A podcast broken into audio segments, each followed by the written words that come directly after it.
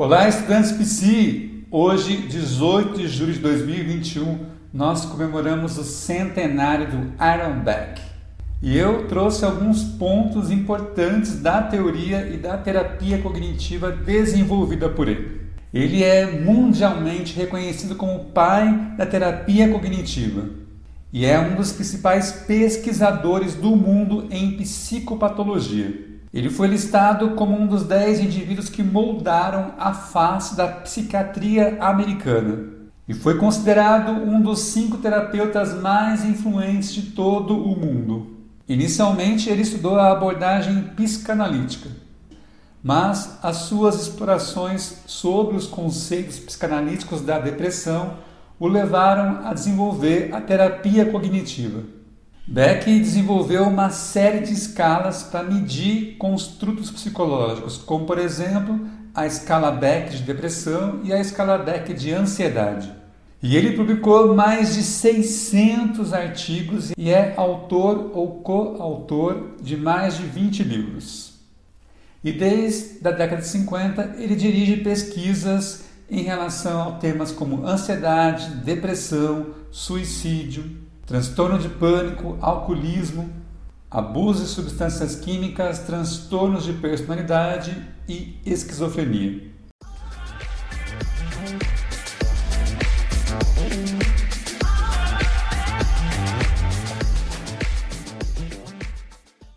E para falar sobre esse autor tão importante na terapia cognitiva e na psicologia, eu resolvi trazer alguns trechos do livro Terapia Cognitiva da Depressão, escrita por ele e outros autores. Na página 17, ele diz: A terapia cognitiva é uma abordagem ativa, diretiva, estruturada e de prazo limitado, usada no tratamento de uma variedade de distúrbios psiquiátricos como por exemplo depressão, ansiedade, fobias, queixas ligadas a dores, entre outros.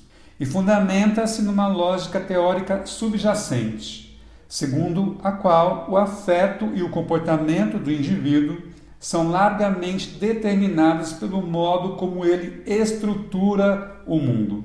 Então, aqui na página 17 deste livro, ele descreve a fundamentação da terapia cognitiva e vai citar os fundamentos teóricos e filosóficos da terapia, considerando relevante a percepção que o sujeito tem sobre as experiências dele, ou seja, os seus pensamentos automáticos. Na página 18, ele diz o seguinte: uma diversidade de técnicas cognitivas e comportamentais são empregadas na terapia cognitiva.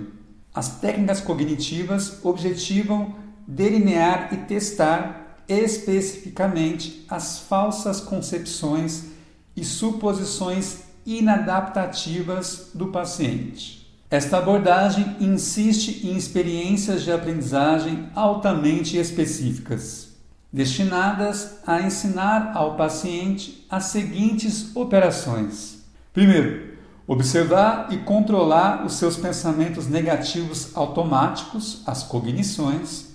Segundo, reconhecer os vínculos entre cognição, o afeto e comportamento. Terceiro, examinar as evidências a favor e contra os seus pensamentos automáticos distorcidos. Quarto, substituir as cognições tendenciosas por interpretações mais orientadas para o real.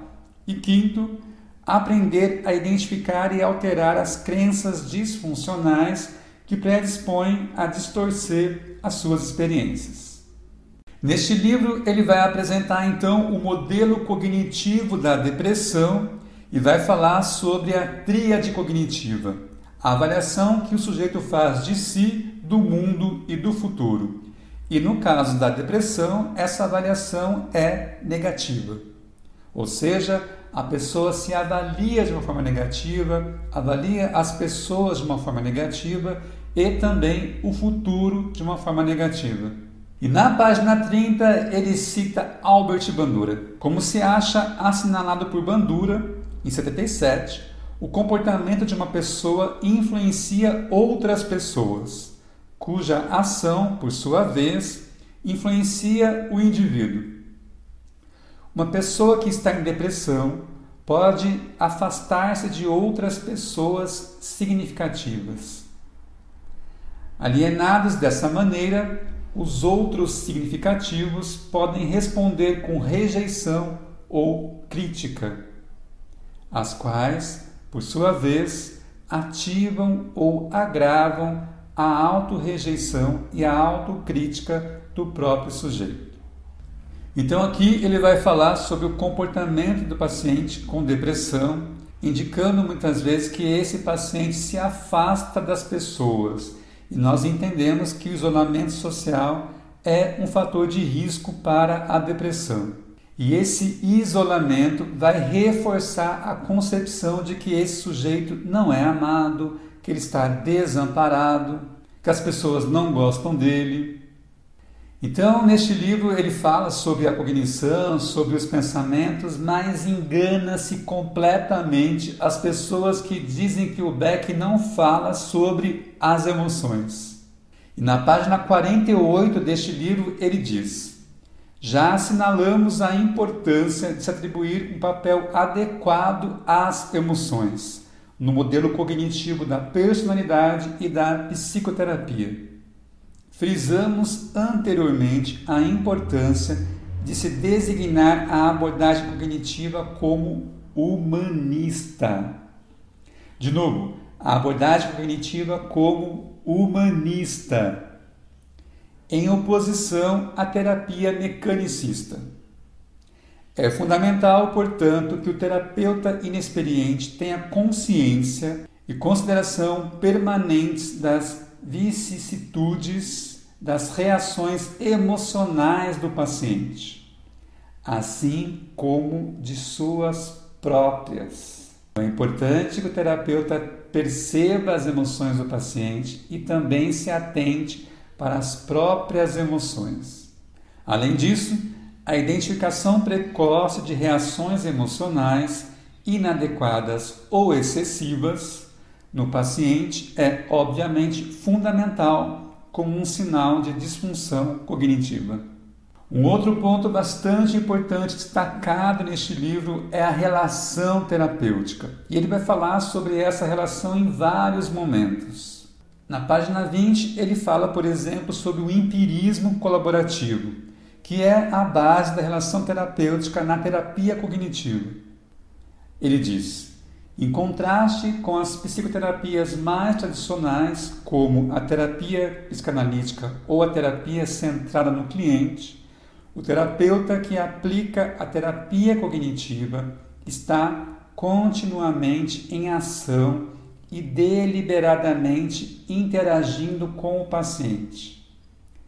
O terapeuta estrutura a terapia de acordo com um esquema particular que atrai a participação e a colaboração do paciente. Na página 39, ele segue falando sobre a relação terapêutica e diz: o candidato a terapeuta frequentemente se namora a tal ponto das técnicas que esquece da importância do estabelecimento de uma boa relação terapêutica com o paciente. Os problemas interpessoais com o paciente representam uma das dificuldades mais comuns dos terapeutas ao iniciarem sua aprendizagem e terapia cognitiva. O terapeuta jamais deve perder de vista o fato de que está empenhado com outro ser humano numa tarefa muito complexa. E na página 51 ele diz: quando a relação terapêutica é boa, o paciente geralmente experimenta sentimentos afáveis em relação ao terapeuta. Mostra otimismo quanto a ser ajudado, sente-se grato ao terapeuta, tem um senso reconfortante de segurança quando pensa em encontrar-se com o terapeuta e aguarda com interesse a sessão de terapia. Da mesma forma, o terapeuta pode ter uma grande variedade de reações emocionais ao paciente: empatia, interesse, desejo de ajudar e satisfação ao perceber-se capaz de auxiliar o paciente. Bom, então neste livro ele vai falar sobre a terapia cognitiva, vai descrever outros pontos importantes da técnica cognitiva e da relação terapêutica. Vale muito a pena a leitura deste livro. E hoje vamos comemorar então o centenário do Beck. Eu espero que você tenha gostado desse vídeo e a gente se vê.